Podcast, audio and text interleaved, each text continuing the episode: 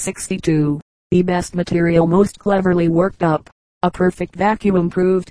Mr. H. A. Alessi, the gentleman who has during the last week been lecturing upon animal magnetism, having stated that one of his patients, while under the magnetic influence, could see her own inside, the Marquess of Londonderry, anxious to test the truth of the assertion, requested the lecturer to operate upon him, and being thrown into the mesmeric sleep, looked into the inside of his own head, and declared he could see nothing in it. Accon by O'Connor, why ought the children of a thief to be burnt? Because they're pastiles, they're pastiles. Punch. O.R. The London Charivri. Volume 1. For the week ending December 11th, 1841. The Physiology of the London Medical Student. 11. How Mr. Muff concludes his evening. Essential as sulfuric acid is to the ignition of the platinum in an hydropneumatic lamp, so is half and half to the proper illumination of a medical student's faculties. The Royal College of Surgeons may thunder and the lecturers may threaten, but all to no effect, for, like the slippers in the Eastern story, however often the pots may be ordered away from the dissecting room, somehow or other they always find their way back again with unflinching pertinacity. All the world inclined towards beer knows that the current price of a pot of half and half is 5 pence, and by this standard the medical student fixes his expenses. He says he has given 3 pots for a pair of Berlin gloves, and speaks of a half-crown as a 6-pot piece. Mr. Muff takes the goodly measure in his hand, and decapitating its spuma with his pipe, from which he flings it into Mr. Simpson's face, indulges in a prolonged drain, and commences his narrative most probably in the following manner. You know, we should all have got on very well if Rap hadn't been such a fool as to pull away the lanthorns from the place where they are putting down the wood pavement in the Strand, and swear he was a watchman. I thought the crusher saw us, and so I got ready for a bolt, when Mahoun said the blocks had no right to obstruct the footpath, and, shoving down a whole wall of them into the street, voted for stopping to play at duck with them, whilst he was trying how many he could pitch across the Strand against the shutters opposite. Down came the pulis and off we cut. I had a tight squeak for it, interrupts Mr. Rapp, but I beat them at last, in the dark of the Durham Street Arch. That's a dodge worth being up to when you get into a row near the Adelphi. Fire away. Muff, where did you go? Right up a court to Maiden Lane, in the hope of bolting into the cider cellars, but they were all shut up, and the fire out in the kitchen, so I ran on through a lot of alleys and back slums, until I got somewhere in Street Giles's, and here I took a cab. Why, you hadn't got an atom of tin when you left us, says Mr. Mahoun. Devil a bit did that signify. You know, I only took the cab, I'd nothing at all to do with the driver. He was all right in the gin shop near the Stand, I suppose. I got on the box, and drove about for my own diversion. I don't exactly know where, but I couldn't leave the cab, as there was always a crusher in the way when I stopped. At last I found myself at the large gate of New Square, Lincoln's Inn, so I knocked until the porter opened it, and drove in as straight as I could. When I got to the corner of the square, by number 7, I pulled up, and, tumbling off my perch, walked quietly along to the Portugal Street wicket. Here the other porter let me out, and I found myself in Lincoln's Inn Fields. And what became of the cab? asks Mr. Jones. How should I know? It was no affair of mine. I dare say the horse made it right. It didn't matter to him whether he was standing in Street Giles's or Lincoln's Inn. Only the last was the most respectable. I don't see that, says Mr. Mahoun, refilling his pipe. Why? All the thieves in London live in Street Giles's. Well, and who live in Lincoln's Inn? Pshaw, that's all worn out, continues Mahoun. I got to the College of Surgeons, and had a good mind to scud some oyster shells through the windows, only there were several people about, fellows coming home to chambers, and the like, so I pattered on until I found myself in Drury Lane, close to a coffee shop that was open. There I saw such a jolly row. Mr. Muff utters this last sentence in the same ecstatic accents of admiration with which we speak of a lovely woman or a magnificent view. What was it about? eagerly demand the rest of the circle. Why, just as I got in, a gentleman of a vivacious turn of mind, who was taking an early breakfast, had shied a soft-boiled egg at the gaslight, which didn't hit it, of course, but flew across the tops of the boxes, and broke upon a lady's head. What a mess it must have made, interposes Mr. Mahoun. Coffee shop eggs are always so very albuminous. Once I found some feathers in one, and a field chick, observes Mr. Rapp. Knock that down for a good one, says Mr. Jones, taking the poker and striking three distinct blows on the mantelpiece, the last of which breaks off the corner. Well, what did the lady do? Commenced kicking up an extensive shindy, something between crying, coughing, and abusing, until somebody in a fustian coat, addressing the assailant, said, he was no gentleman, whoever he was, to throw eggs at a woman, and that if he'd come out he'd pretty soon butter his crumpets on both sides for him, and give him pepper for nothing. The master of the coffee shop now came forward and said, he wasn't going to have no uproar in his house, which was very respectable, and always used by the first of company, and if they wanted to quarrel, they might fight it out in the streets, whereupon they all began to barge the master at once, one saying his coffee was all snuff and duckweed, or something of the kind, whilst the other told him he looked as measly as a mouldy muffin, and then all of a sudden a lot of half-pint cups and pewter spoons flew up in the air, and the three men began an indiscriminate battle all to themselves, in one of the boxes, fighting quite promiscuous, as the lady properly observed. I think the landlord was worst off though, he got a very queer wipe across the face from the handle of his own toasting fork. And what did you do, Muff? asks Mr. Manhook. That was the finishing card of all. I put the gas out, and was walking off as quietly as could be, when some policemen who heard the row outside met me at the door, and wouldn't let me pass. I said I would, and they said I should not, until we came to scuffling, and then one of them calling to some more, told them to take me to Bow Street, which they did, but I made them carry me though. When I got into the office they had not any especial charge to make against me, and the old bird behind the partition said I might go about my business. But, as ill luck would have it, another of the unboiled ones recognized me as one of the party who had upset the wooden blocks. He knew me again by my de Taglioni. And what did they do to you? Marched me across the yard and locked me up, when to my great consolation in my affliction, I found Simpson, crying and twisting up his pocket handkerchief, as if he was wringing it, and hoping his friends would not hear of his disgrace through the Times. What a love you are, Simpson, observes Mr. Jones patronizingly. Why, how the deuce could they? If you gave a proper name, I hope you called yourself James Edwards.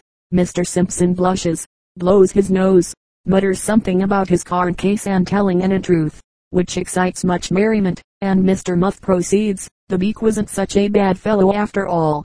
When we went up in the morning, I said I was ashamed to confess we were both disgracefully intoxicated, and that I would take great care nothing of the same humiliating nature should occur again, whereupon we were fined 12 pops each, and I tossed sudden death with Simpson, which should pay both.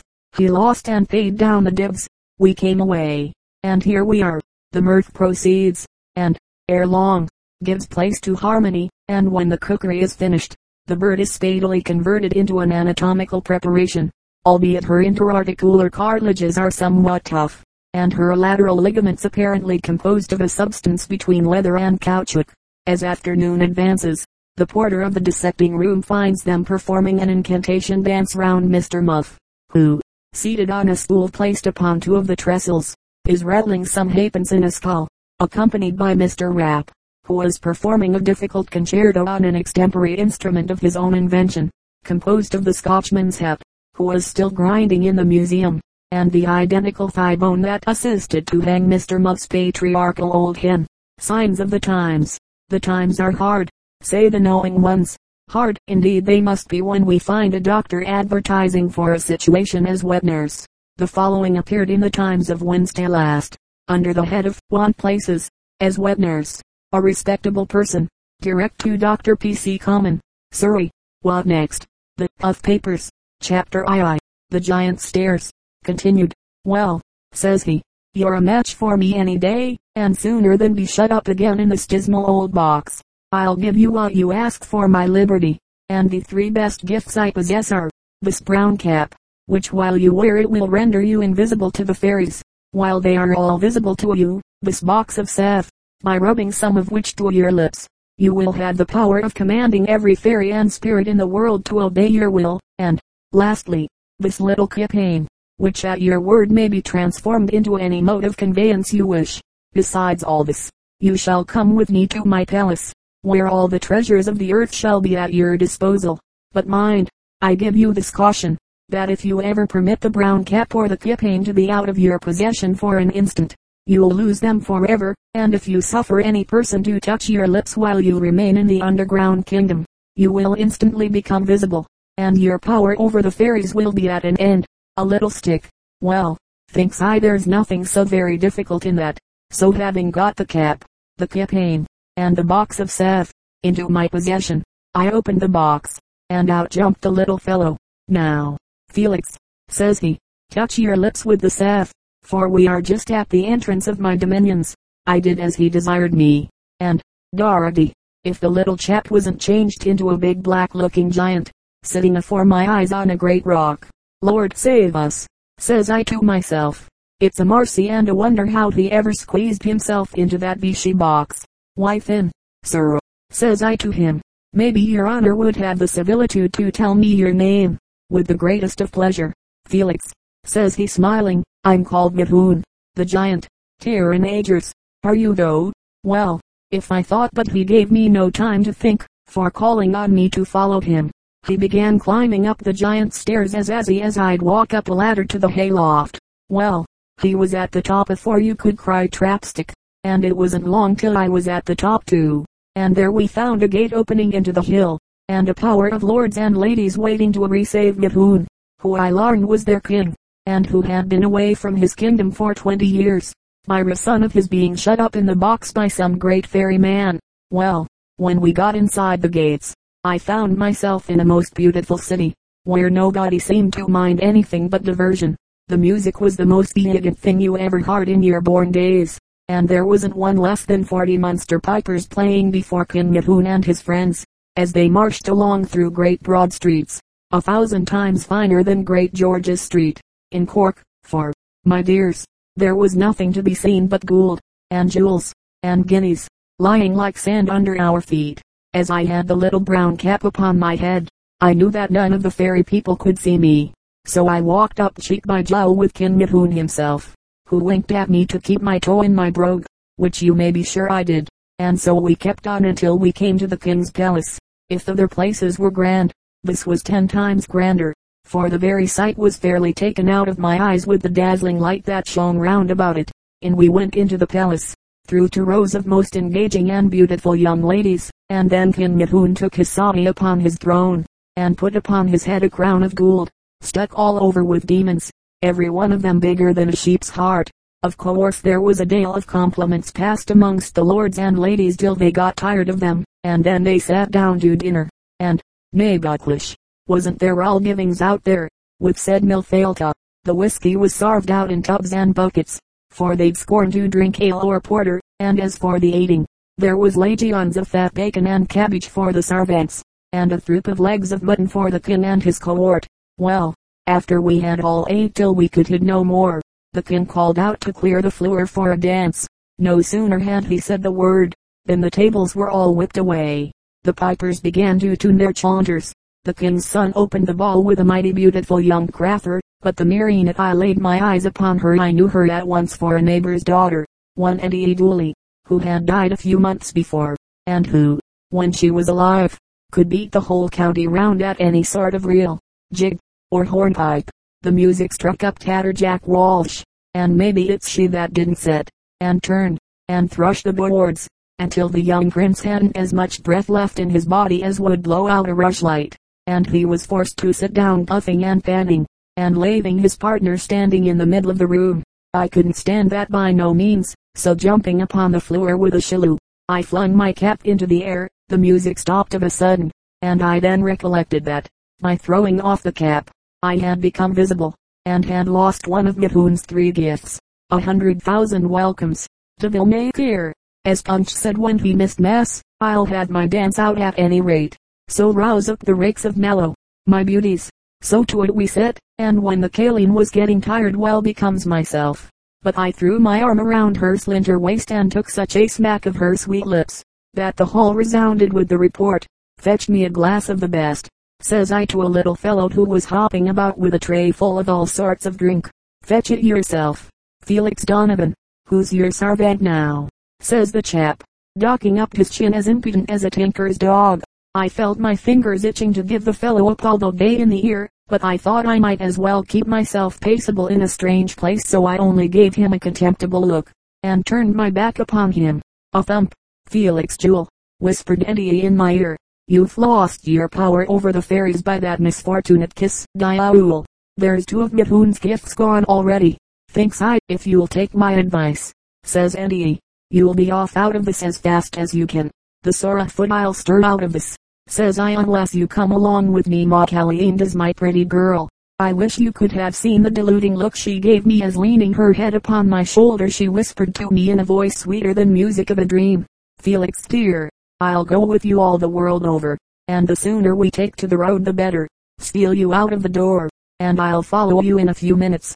Accordingly I sneaked away as quietly as I could. They were all too busy with their diversions to mind me, and at the door I met Eddie with her apron full of gold and diamonds. "Now," said she, "where's the kipang Mahoun gave you?" "Here it is safe enough," I answered, pulling it out of my breeches pocket. "Well, now tell it to become a coach and four." I did as she desired me, and in a moment there was a grand coach and four prancing horses before us. You may be sure we did not stand admiring very long, but both stepped in and away we drove like the wind, until we came to a high wall, so high that it tired me to look to the top of it. "Step out, now," says she, "but mind not to let go your held of the coach, and tell it to change itself into a ladder." I had my lesson now. The coach became a ladder, reaching to the top of the wall, so up we mounted, and descended on the other side by the same means. There was then before us a terrible dark gulf, over which hung such a thick fog that a priest couldn't see to bless himself in it. "Call for a winged horse," whispered Eddie. I did so, and up came a fine black horse, with a pair of great wings growing out of his back, and ready bridled and saddled to our hand. I jumped upon his back, and took Eddie up before me, when, spreading out his wings, he flew, without ever stopping, until he landed us safe on the opposite shore. We were now on the banks of a broad river. "This," said Eddie, "is our last difficulty." The horse was changed into a boat, and away we sailed with a fair breeze for the opposite shore, which, as we approached, appeared more beautiful than any country I had ever seen. The shore was crowded with young people dancing, singing, and beckoning us to approach. The boat touched the land. I thought all my troubles were past, and in the joy of my heart I leaped ashore, leaving Eddie in the boat. But no sooner had my foot parted from the gunwale than the boat shot like an arrow from the bank, and drifted down the current. I saw my young bride wringing her fair hands, weeping as if her heart would break, and crying, "Why did you quit the boat so soon, Felix? Alas, alas, we shall never meet again." And then with a wild and melancholy scream she vanished from my sight. A dizziness came over my senses. I fell upon the ground in a dead faint, and when I came to myself I found myself all alone in my boat, with three thundering big conger eels fast upon my lines. And now, neighbors, you have all my story about the giant stairs. Draw it gently. Joseph Hume's attention having been drawn to the great insecurity of letter envelopes, as they are now constructed, has submitted to the Postmaster General a specimen of a new safety envelope. He states that the invention is entirely his own, and that he has applied the principle with extraordinary success in the case of his own breeches pocket, from which he defies the most artful dodger in the world to extract anything. We can add our testimony to the UN forgiving property of Joe's monetary receptacle, and we trust that his excellent plan may be instantly adopted. At present there is immense risk in sending enclosures through the post office, for all the letter carriers are aware that there is nothing easier than fashionable movements. Yesterday Patty Green, Esquire, called at the Great Mogul, where he played 2 games at bagatelle, and went Yorkshire for a pot of dog's nose. He smoked a short pipe home. On Tuesday Charles Mears, I am accompanied by Jeremiah Donovan, called at the residence of Patty Green, Esquire, in Vere Street, to inquire after the health of Master P. Green. Master James Mark Anthony George Finch has succeeded Bill Jenkins as errand boy at the butter shop in Great Wild Street. This change had long been expected in the neighborhood. On Friday Patty Green, Esquire, did not rise till the evening. A slight disposition to the prevailing epidemic, influenza, is stated to be the cause. He drank copiously of rum and water with a piece of butter in it. On Thursday last the lady of Patty Green personally attended to the laundry. A fortnight's wash took place, When Mrs. Briggs, the charwoman, was in waiting, Mrs. P. Green, with her accustomed liberality, sent out for a quartern of gin and a quarter of an ounce of brown rappee.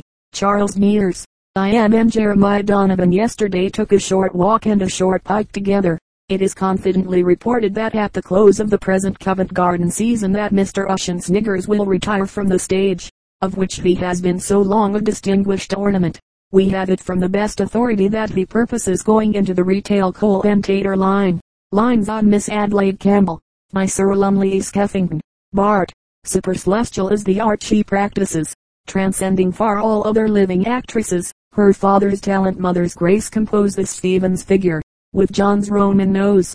Punch's letter writer, dear Punch, venerable nosy, by the by, was Puglizovetti's Nuzzo an ancestor of yours?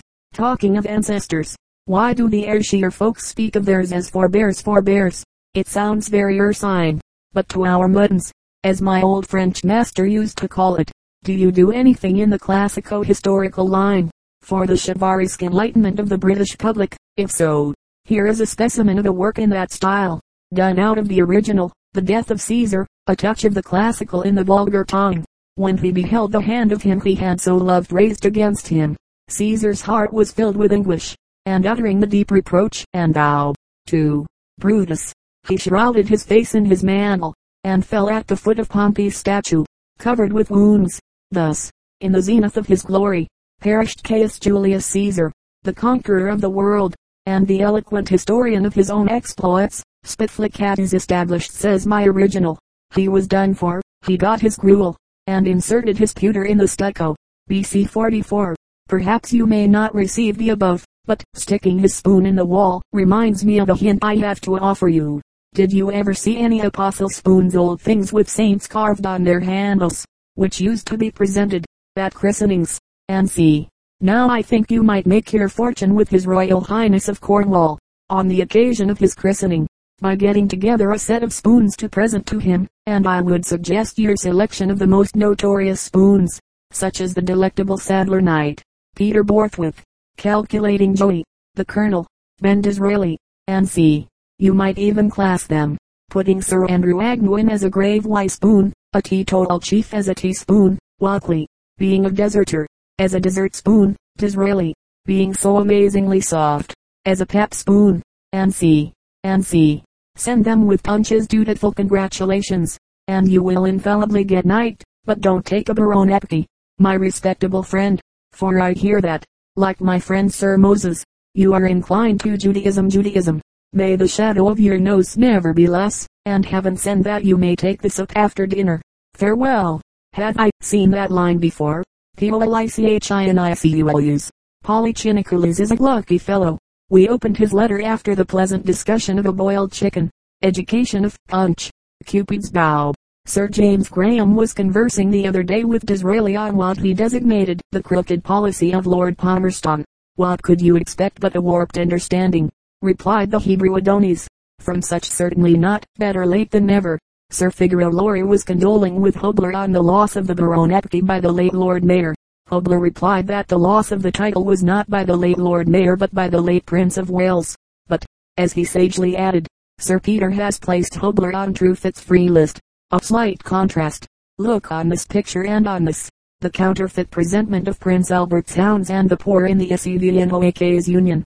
The sleeping beds which are occupied by the Prince's beagles and Her Majesty's dogs are in 5 compartments at the extremity of the hovels, the latter being well supplied with water and paved with asphalt, the bottoms having good palls, to ensure their dryness and cleanliness. The hovels enter into 3 green yards, roomy and healthy. In the one at the near end a rustic ornamental seat has been erected, from which Her Majesty and the Prince are accustomed to inspect their favorites. The boiling and distemper houses are now in course of erection, but detached from the other portion of the building, from the sporting magazine, extracted in the Times of December 3, 1841. I know the lying-in ward, there is but one, which is small. Another room is used when required. There are 2 beds in the first. The walls, I should say, were clean, but at that time they could not be cleansed, as it was full of women. The room was very smoky and uncomfortable. The walls were as clean as they could be under the circumstances. I had always felt dissatisfied with the ward, and many times said it was the most uncomfortable place in the house. It always looked dirty. There had been 6 women there at one time. 2 were confined in one bed. It was impossible entirely to shut out the infection. I have known 15 children sleep in 2 beds, from the sworn evidence of Mrs. Elizabeth Game, late matron, and Mr. Adams, late medical attendant, at the Sevenoaks Union, extracted from the Times of December 2, 1841, on snuff, and the different ways of taking it. Snuff is a sort of Freemasonry amongst those who partake of it. Those who do not partake of it cannot possibly understand those who do. It is just the same as music to the deaf, dancing to the lame, or painting to the blind. Snuff takers will assure you that there are as many different types of snuff takers as there are different types of women in a church or in a theater, or different species of roses in the flower bed of an horticulturist. But the section of snuff takers has, in common with all social categories, its apostates, its false brethren, for as sure as you carry about with you a snuff box, of copper, of tortoise shell, or of horn, the material matters absolutely nothing. You cannot fail to have met upon your path the man who carries no snuff box, and yet is continually taking snuff. The man who carries no snuff box is an intimate nuisance, a hand-in-hand annoyance, a sort of authority's Jeremy Diddler to all snuff takers. He meets you everywhere. The first question he puts is not how you do. He assails you instantly with, "Have you such a thing as a pinch of snuff about you?" It is absolutely as if he said, "I have no snuff myself, but I know you have, and you cannot refuse me levying a small contribution upon it, if it were only 1 pinch, but it is 2, it is 4, it is 8, it is all the week, all the month, it is all year round." The man who carries no snuff box is a regular Captain Mosheath, a licensed Paul Clifford to everyone that does. He meets you on the highway, and summonses you to stop by demanding your snuff box or your life. A man can easily refuse to his most intimate friend his purse, or his razor, or his wife, or his horse, but with what decency can he refuse him or to his coolest acquaintance even a pinch of snuff? It is in this that the evil pinches. The snuff taker who carries no snuff box is aware of this, and woe to the box into which his fingers gain admission to a levy, the pinch his nose distrains upon. There is no man who has the trick so aptly at his fingers' ends of absorbing so much in one given pinch as the man who carries no snuff box. The quantity he takes proves he is not given to samples. Properly speaking, he is the landlord of all the boxes in the kingdom. Those who carry snuff boxes are only his tenants, and hold them merely by virtue of a rack rent. Under him, he is a perpetual plunderer, a petty purloiner, a pinching petitioner, in form of pauperies, a contraband dealer in snuff. However, he is in general noted for his social qualities. He is affable, mild, harmless, insinuating, yielding, and submissive. He never fails to compliment you upon your good looks, and wonders in deep interest where you buy such excellent snuff. He agrees with you that Sir Peter Lorre is the first statesman of the day, and flies into the highest ecstasies when he learns that it is some of George IV's sold off stock. He even acknowledges that universal suffrage is the only thing that can save the nation, and affects to be quite astonished that he has left his box behind him. He will beg to be remembered to your wife, and leaves you after begging for the favor of another pinch, whereas the man whose nature would not be susceptible of a pinch when invoked in the name of his wife. Goldsmith recommends a pair of boots, a silver pencil, or a horse of small value, as an infallible specific for getting rid of a troublesome guest. He always had the satisfaction to find he never came back to return them, but with the man who carries no snuff box this specific would lose its infallibility. It would be folly to lend him your snuff box, for at this price snuff would lose all its flavor, all its perfume for him. The best box to give him would be perhaps a box on the ear, if he were obliged to buy his own snuff. It would give him no sensation. The strongest would not make him sneeze, or wring from the sensibility of his eyes the smallest tribute to its pungency. He would turn up his nose at it, or, at the best, use it as sand dust to receipt his washerwoman's bills with. These feelings aside, the man who carries no snuff box is a good member of society, that is to say, quite as good a one as the man who does carry a snuff box. He is in general a good friend as long as he has the entree of your box, a good parent, a good tenant, a good customer, a good voter, a good eater, a good talker, and especially a good judge of snuff. He knows by one touch, by one sniff, by one coup d'oeil, the good from the bad, the old from the new, the fragrant from the filthy, the color which is natural from the color which is colored. If anyone should want to allay in a stock of snuff, let him take the man who carries no snuff with him. His it sticks, it may be relied upon with every certainty. He will choose it as if he were buying it for himself, and in return will never forget to look upon